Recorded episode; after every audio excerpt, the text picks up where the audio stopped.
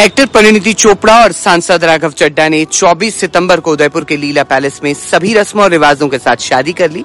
अब हाल ही में परिणीति ने शादी का ऑफिशियल वीडियो अपने सोशल मीडिया हैंडल पर शेयर किया है, जिसके कैप्शन में उन्होंने लिखा है, ये मेरे पति को समर्पित है। वीडियो की शुरुआत में परिणीति और राघव शादी के लिए तैयार होते दिख रहे हैं। एक क्लिप में यह भी दिखाया गया है कि कैसे परिणीति ने अपनी बालकनी से बारात को आते देखा और अपने रिश्तेदार के पीछे छिप गईं, ताकि राघव उन्हें देख नहीं सके।